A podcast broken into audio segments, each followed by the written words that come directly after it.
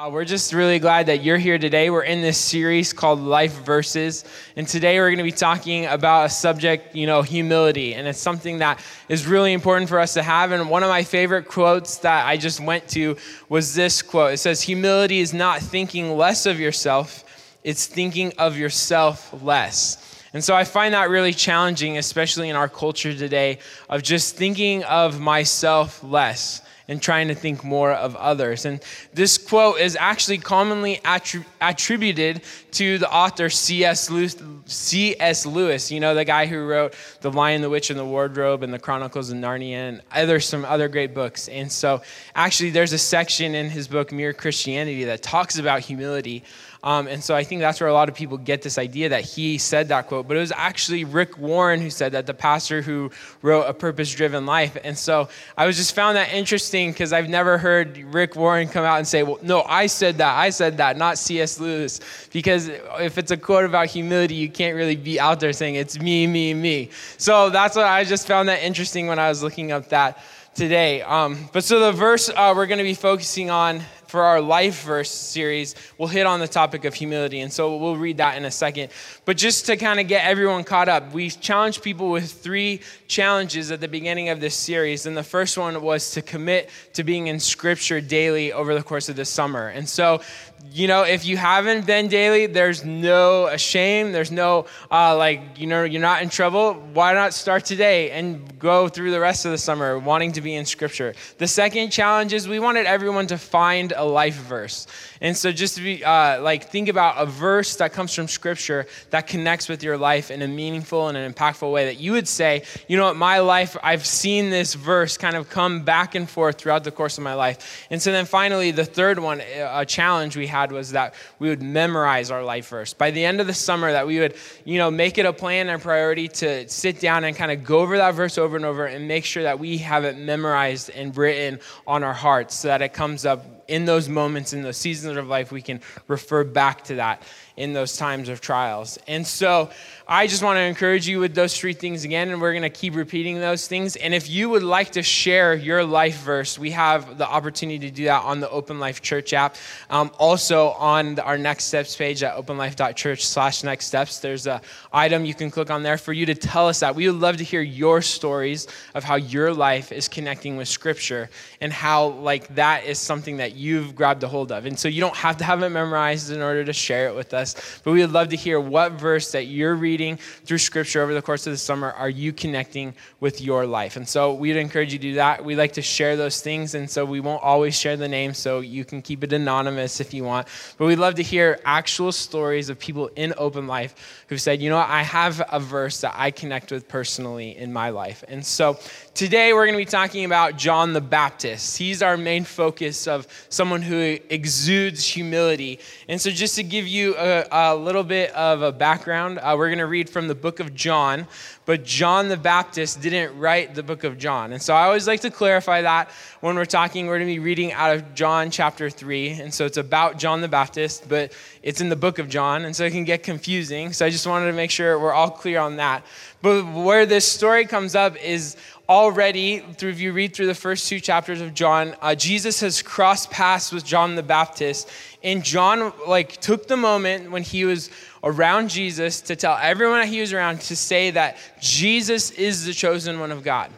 This was John's role. He was there to prepare the way for Jesus. If you read through all the other gospels, you read about the prophecies and that John the Baptist was this prophet from old. It had been a long time of God being silent through prophets. And then all of, all of a sudden, John the Baptist comes on the scene and starts declaring these things about one who is to come. And so, if you read through John 1 and 2, you see that story play out where John points to Jesus and says, Jesus is the chosen one of God. And so, we jump into the story at John 3 22 through 36. And so, just begin to think and process of how John exudes humility in this interaction. It says this in verse 22 Then Jesus and his disciples left Jerusalem and went into the Judean countryside. Jesus spent time, some time with them there, baptizing people. At this time, John the Baptist was baptizing at, at Aenon near Salim because there was plenty of water there and people kept coming to him for baptism. This was before John was thrown into prison. A debate broke out between John's disciples and a certain Jew over ceremonial cleansing. So John's disciples came to him and said, Rabbi, the man you met on the other side of the Jordan River, so they're talking about Jesus because they remembered the story too. He says, The one you identified as the Messiah is also baptizing people. And everybody is going to him instead of coming to us. And so, right there, you see kind of the heart of John's um, disciples. They're just like, John, everyone's going to that man over there, and they're no longer coming to us. And so it's like, you know, pride and envy were still a thing 2,000 years ago, just like they're still a thing now. And so, so many times we get into that mentality well, why is everyone going there? They're not coming to us anymore. So that's exactly the heart that they have. And so, listen to John's reply. It says this in verse 27 John replied, No one can receive anything unless God gives it to God gives it from heaven. You yourselves know how plainly I told you, I am not the Messiah. I am only here to prepare the way for him. It is the bridegroom who marries the bride, and the bridegroom's friend is simply glad to stand with him and hear his vows. Therefore, I am filled with joy at his success. And so, John's just simply explaining, you know what? I'm the friend at the wedding that is super happy for the bride and groom but Jesus is the one that I'm happy for. He's putting all the praise and all the honor onto Jesus. And so then he he goes on, and this is kind of the life verse that we wanted to talk about and expand on today, and that's this John 3:30. He must become greater and greater, and I must become less and less. This is John's reply. This is John's heart. This is what John was living for. And so it goes on and says, This is um, John speaking. He says, He, speaking of Jesus, has come from above and is greater than anyone else. We are of the earth and we speak of earthly things, but he has come from heaven and is greater than anyone else. He testifies about what he has seen and heard, but how few believe what he tells them. Anyone who accepts his testimony can affirm that God is true, for he is sent by God. He speaks God's words, for God gives him the Spirit without limit. The Father loves his Son and has put everything into his hands, and anyone who believes in God's Son has eternal life. Anyone who doesn't obey the Son will never experience eternal life, but remains under God's angry judgment. And so, what you see here from John is a masterclass on humility knowing when to let the spotlight turn from you and to go on to another. It's actually beautiful when you think about it and you think about John's life, where if it's actually told of John in other places that he was the greatest one to ever live before Jesus. And so for him, you can let that get to your head. You can let that become part of who you are. I am the greatest. You know, Kenny Rogers, right? The, like that song. You just begin to think like that you are just full of it and that you are the one who's God's gift to this green earth. But John knew in that moment that he was there to prepare the way for Jesus and point to him. Any reflection of greatness and of glory was a reflection from God so that he could shine that onto Jesus. And that's what his purpose was. And so this was Jesus' time, and John knew it. And so other translations say of John that he said that he must increase and I must decrease. And so as we're talking about this idea of being a life verse, it's challenging in our culture today to be able to say that God must increase in my life and my needs and my selfishness must decrease in my life. And so it's a challenging life verse. And so today, our big idea is that He is greater than I. And so, what was really funny when I was going through this, and I'm actually wearing a shirt, it doesn't say Hecky, which is what I thought for the longest time when I would see cars with this logo on them on the back of it. Uh, we went to Hawaii a number of years ago, and lots of cars, because this company is founded in Hawaii, lots of cars and lots of t shirts with this symbol that says, He is greater than I. I didn't get it at first. The whole trip, I'm like, What is this that everyone has it? And so finally, like in an epiphany moment, I was like, Oh, he's talking about Jesus. And so Danny, for my birthday last year, got me this shirt. And so I thought, what better moment? We should always wear shirts that has the big idea on it. So I think that's a new thing we're gonna start here at Open Life is we're gonna write the big idea, make a t-shirt so that everyone gets it. Just subliminal messaging as you're sitting here. It's like, oh, at least I know the big idea. I can just read it on the guy's shirt standing at the front of the stage. But it's a company, and if you go to their about page, it's he greater than I.com. That's just all about creating conversation to be able to point to Jesus in whatever your clothes you're wearing. So they have sweatshirts, they have hats, stickers. So if you want to do that, I'm not going to get paid if you go and buy it. Um, but it would be awesome if I could. But you know, it's a they have some good stuff, so I just wanted to throw it out there today. But if you read through scripture, you find multiple verses that talk about humility and talk about the need for us to think of others. One of the main core ones you find is from Philippians 2. And we're going to read two sections of this um, today. But so the first part, Philippians 2 1 through 4. Paul, the Apostle Paul, is writing this to the church in Philippi. He's encouraging them to be united. And this is what he said Is there any encouragement from belonging to Christ? These are all questions. He's kind of asking rhetorical questions. Any comfort from his love? Any fellowship together in the Spirit? Are your hearts tender and compassionate? Then he goes on and says, Then make me truly happy by agreeing wholeheartedly with each other, loving one another, and working together with one mind and purpose. And so, as the leader of this church, Paul is encouraging them to find unity amongst themselves with four like the things to think about. Have you gotten encouragement from Jesus? Have you gotten comfort from his love? Have you found fellowship with people through the power of the Holy Spirit? Have you found that our hearts have been changed that actually look differently out to others? He says, if you've found all those things, then actually other translations say, then make my joy complete by being unified together with mind and purpose. And so he continues on, and this is like our key thoughts for today on how we're going to be humble is that Paul says, he says, don't be selfish don't try to impress others. Be humble, thinking of others as better than yourselves. Don't look out only for your own interest, but take an interest in others too. And so, if you don't grab anything, just grab the actions from that verse from today and just try to implement those things in your life. Because, like, again, the attitudes that those convey are not common to our culture. And so, if you just go through them, selfishness, it's everywhere. People are in it for themselves. We all know that. Trying to impress others, like that's the whole point of social media, I feel like, is to share your best moments so that people will see how great you are. And so they'll be jealous of you. And so it just creates this repetitive situation of envy, of pride, and of greed. And how that goes, it just creates a vicious cycle. He says, Be humble. And so when people, when you actually hear people on TV say, well, I actually think I'm much more humble than you would ever understand. Like that's like we, we realize that society has a humility problem when people say, well, I'm so humble you don't even understand how humble I'm in. And so thinking of others better than yourselves, we don't do that as a common reflex in our lives.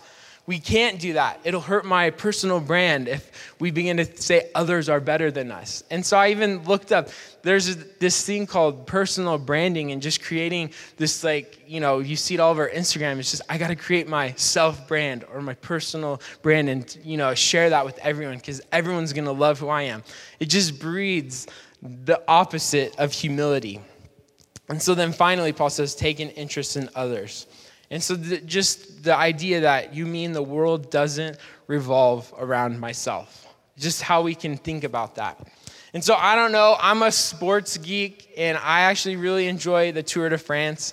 Today's the last day, and so I've been getting up early the past week to kind of see the highlights. I don't watch the whole thing because that'd be really boring, but it's a lot of fun to um, like see. So I got a picture of um, the guys that are basically going to come in first and second. And so the guy on the left here, the yellow jersey, they're the winner. This is Egan Bernal, and then this is his teammate Geraint Thomas, and so he's going to be first today, and he's going to be second, unless something crazy happens. And then I, you know, I'm telling you lies, but it usually never changes on the last day. Um, but just to give you some context, last year in the Tour de France, this guy was first and he wasn't even he didn't place it all. He he was their teammate still he kind of took him up the climbs and he ended up winning. And so what was interesting if you followed along with the race is that their teammates going over for the same prize. And so there was a pivotal day on friday where this um, they had to cancel the race early. And so in, in because that happened he was in first place And so there was this kind of changing of the guard. And so people were wondering if on Saturday, yesterday, he was going to try and attack and take the win, even though they're teammates. And so I found it really interesting, kind of shocking, is this is what he said when he was asked this. He's, I've grabbed this from a news article. said, asked whether he would ride for Bernal. Thomas was emphatic. Most definitely, he said. Going into the last stage, Egan's in yellow. So the main thing is he finishes the job. And so it's just this humility that we don't see a lot in sports. We don't see a lot in our culture. And so whenever we do see it, we're kind of caught off guard. We're encouraged by it. It's refreshing. And so it's like next year, you know, and this isn't meaning that like forever he's going to be in first and, you know, he's going to be in second. Next year they'll have to decide on the team dynamics. But in that moment, when you find humility to say, you know what, the spotlight's turning from me right now, I'm going to let it go on someone else. It can be refreshing and life giving wherever we find it, whether it's sports or in our daily lives. And so this idea that Jesus must become greater and greater and that we must become less and less is so important, so important to live our and base live our lives and base our lives by. John knew it, Jesus knew it, and we can know it too. And so we have uh, three thoughts that we just want to jump out to you on how we can let Jesus become greater and greater in our lives. And so the first thought today is that we must live with humility. And so, if a definition, if you're still struggling with what that means, it's a modest or low view of one's importance. And so, just to think, when you walk into a meeting or if you walk into a room, do you ever think about how important you are in regards to everyone else in the room? Maybe you're the boss or the manager, or maybe you're not the boss and you're not the manager, and you know that you're of least importance. But whenever we do this, we're beginning to create this structure of how important we think we are. We might know that we get paid more than everyone else. We might know that we uh, get more perks than the other people do that we work with. But just think about this idea. And then I'm going to read this verse. This is a continuation of what Paul was saying in Philippians 2. And just think about Jesus in these moments.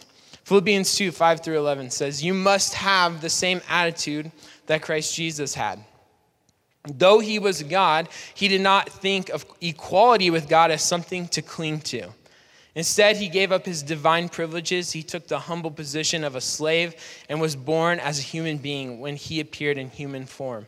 He humbled himself in obedience to God and died a criminal's death on a cross. And so I want you to think about that. You walk into a meeting or your office, and you might know that you are the most important person at your job at that moment. And just you might know that you have the most perks, that you have the most vacation time, that you get the best cell phone plan than your other coworkers. And so you might begin to think really high of yourself. And so I just want you to think about that. And now imagine Jesus. Because he walked onto the earth, he knew that he was God in flesh, yet he didn't cling to any of that power. The only time he used it was to lift others up. He knew he had all the divine privileges that he could, all the divine vacation time. He could have called on God to help him through any moment, but he chose to forsake those things to be with people.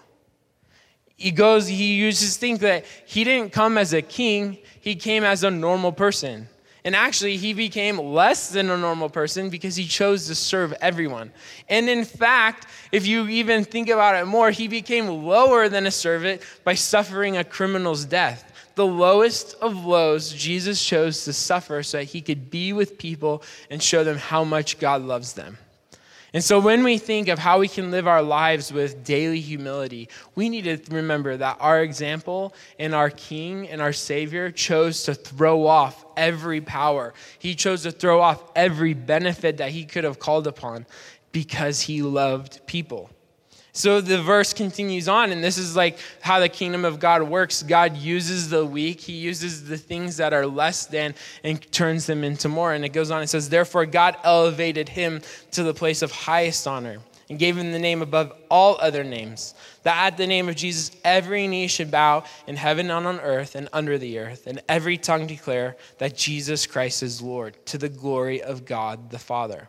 And so, if we've chosen to follow Jesus and we even want to attempt at making humility a part of our daily lives, then we must have the same attitude that Christ Jesus had. The way that's Paul's specific challenge is that you must have the same attitude that Christ Jesus has.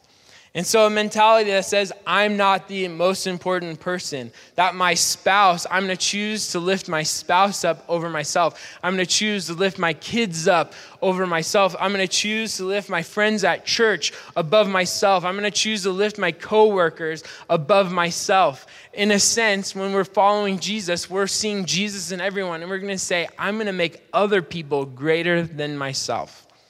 And so, we've humbled ourselves the next way that we can make Jesus greater and greater in lives is we uplift others. Thought two. And so, in this attitude of humility that Jesus had, we also take that and we need to show that to other people.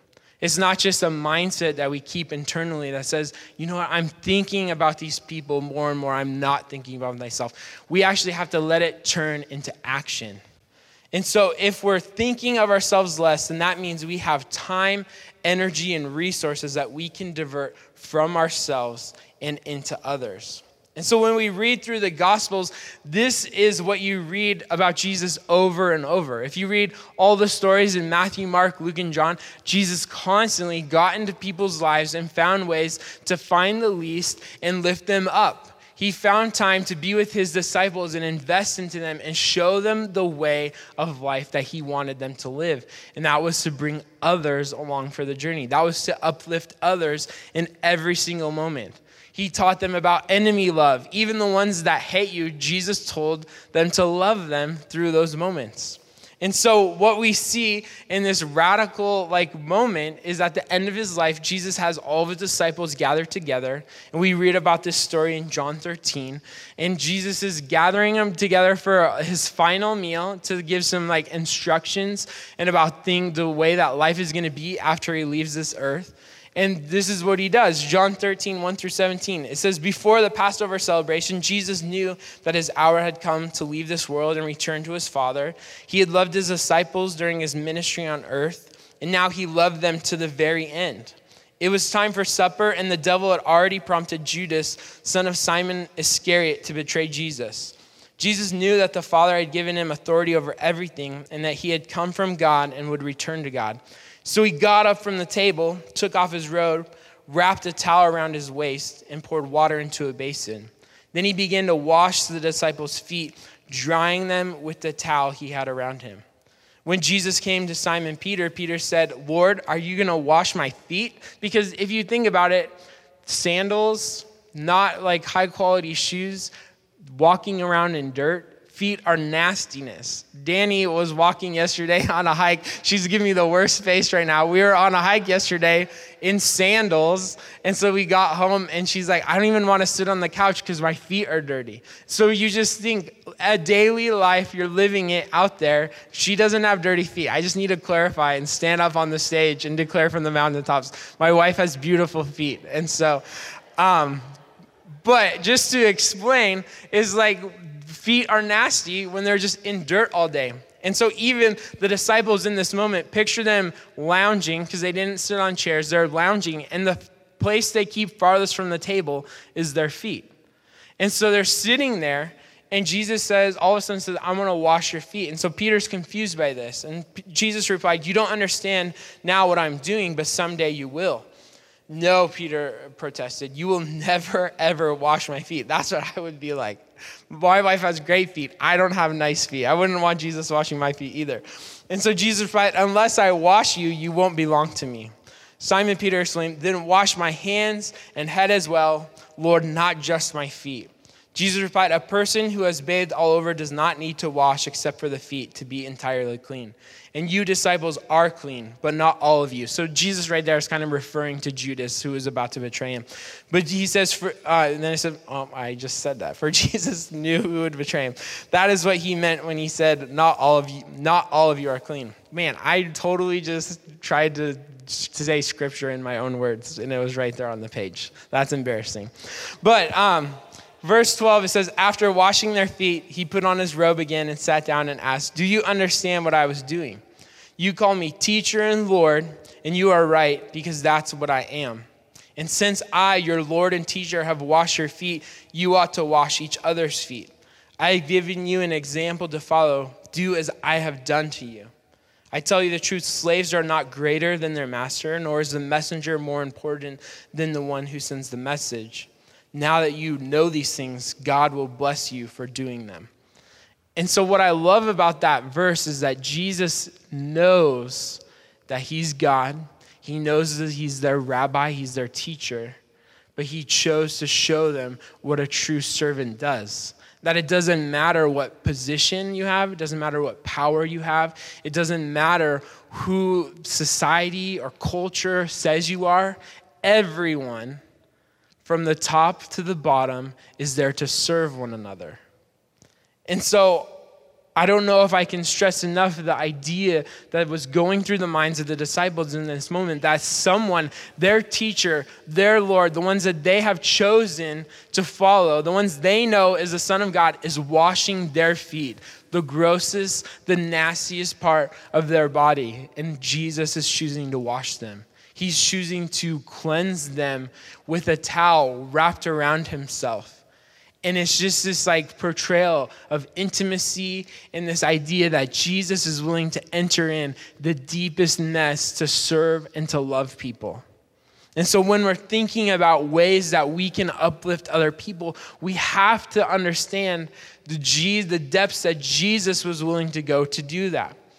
And so when you think about this, I want you to think about your community. And so I'm thinking more of not just like, you know, the Bonney Lake community, but just this idea of creating community and thinking about all the different groups of people that create your community. So you have your family, you have your neighbors, you have a church, you know, hopefully the open life is a part of that community. Then you have your city, and then you have your workplace.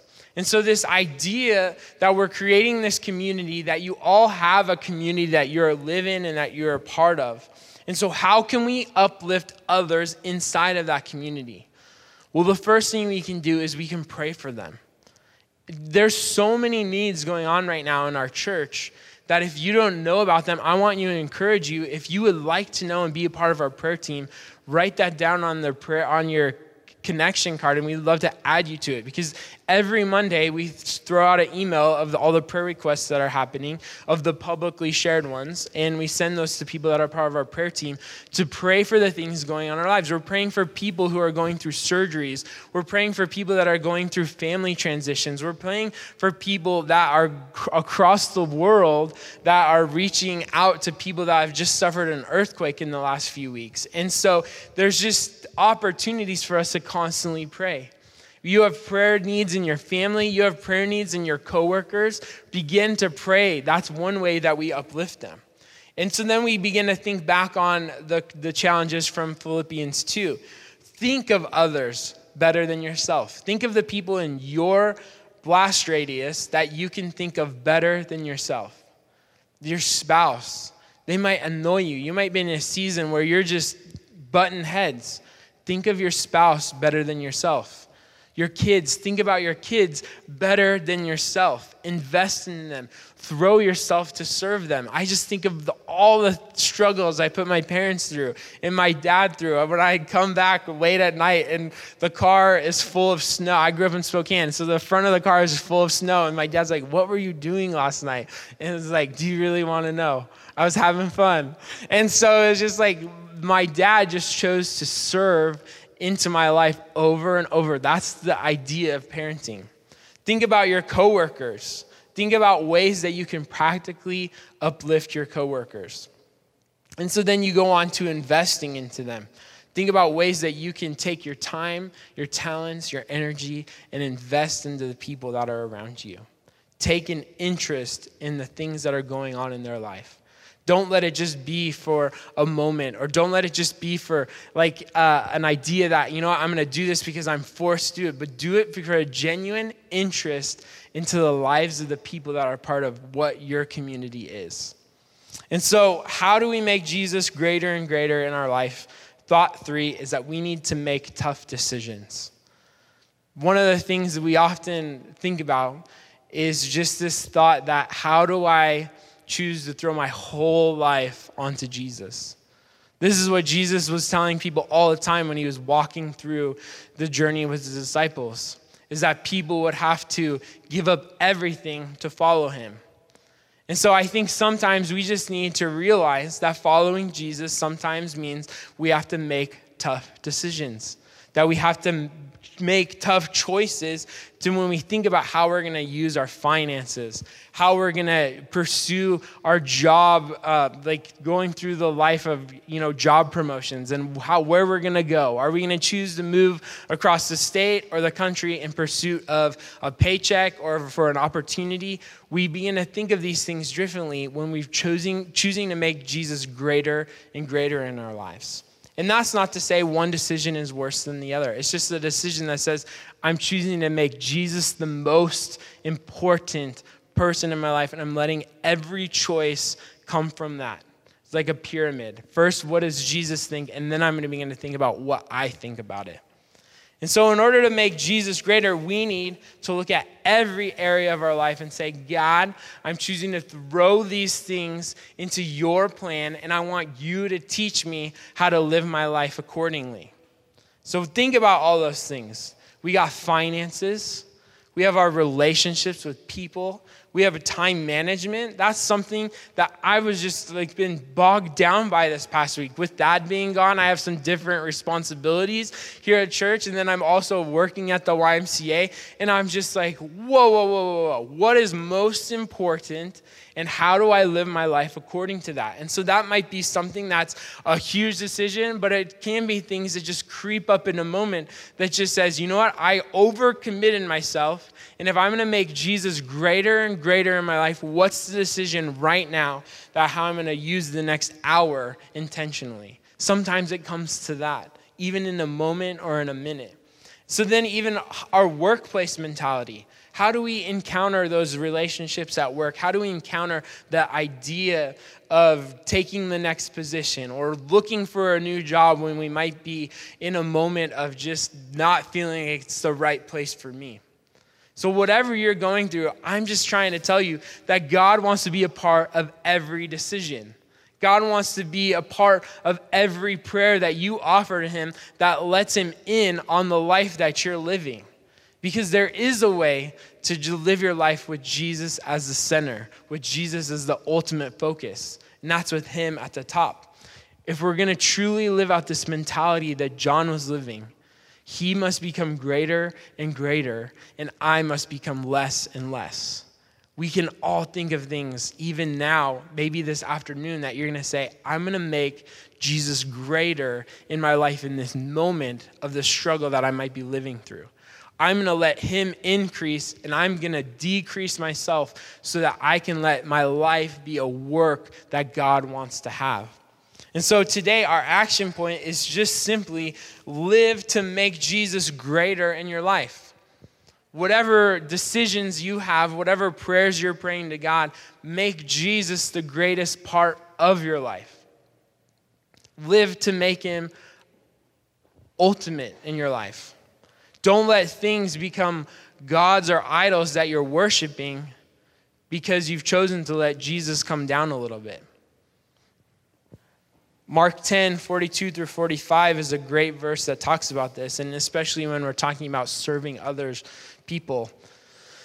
The disciples, James and John, took Jesus aside and they said, You know what? Jesus, we want you to do us a favor when like we're up in heaven we want to be sitting next to you on your right and your left. And so if you read the whole story jesus kind of like laughs at them. He's like you do not know what you're asking.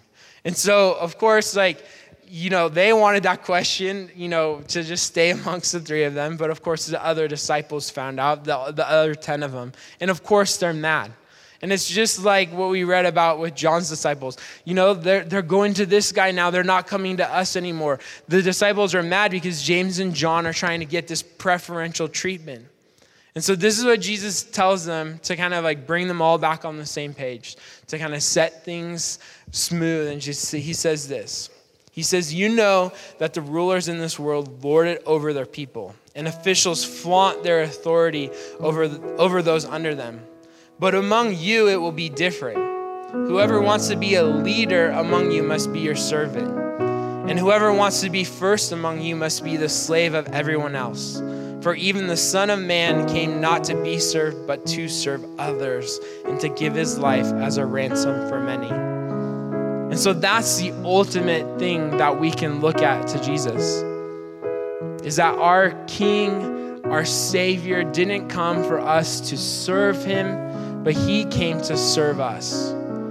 And so, if we can even take an ounce of that mentality of John's idea of letting Jesus become greater and greater and him becoming less and less, if we can take what Jesus is saying that I didn't come here to be served, I came here to serve. If we can let that be our mentality in every aspect of our lives, that I'm here to serve. I'm here to uplift others. I'm here to bring others along for the journey and lift them up to Jesus then we're making Jesus greater in our lives. And so I just want to challenge you with that. One of the things that we can do in response that's just totally natural and easy to do is just to use time to praise Jesus, to uplift God and say, God, I thank you for all that you do for me. I thank you for all the things that are going on in my life, to take time to even pray over your needs and to give them to God and say, God, I'm choosing to let you be ultimate. I'm choosing to you to let you be greater in my life in these moments. And so we're going to take time to do that after we pray and just just take time to dwell on that and how we can make God greater and greater in our lives and how we can naturally become less and less in the way that we're living. God, I just thank you for this moment and just this, uh, the people here. God, I just pray, Lord, that you would work through them in a mighty way today. I pray that you would um, work through every need and desire and thought, that you would just um, let them trust you, that you would just let them put their hope in you for whatever might be going on in their lives, God, that they would just come to know you in a deeper and a greater way, God, that they would find those moments to throw the spotlight onto you, to make you greater and greater, and to let themselves become less and less. God, I pray for all the moments we have in our families, in our workplaces, with our neighbors, God, to throw that spotlight on you, even in those communications, interactions, God, in the way that we live our lives. Let us make tough decisions and tough choices, God that show that, that you are the greatest in our lives, that you are the one that we're choosing to lift up. Not our own selfish desires, not to, to, to lift ourselves up, God, but to live every single day of our life trying to make you as great as you possibly can be, God. It's a challenge, and not any of us are going to be perfect at it, God. So just guide us as we walk in that. Let us serve others naturally and however we can. And so we just ask all this in your name today.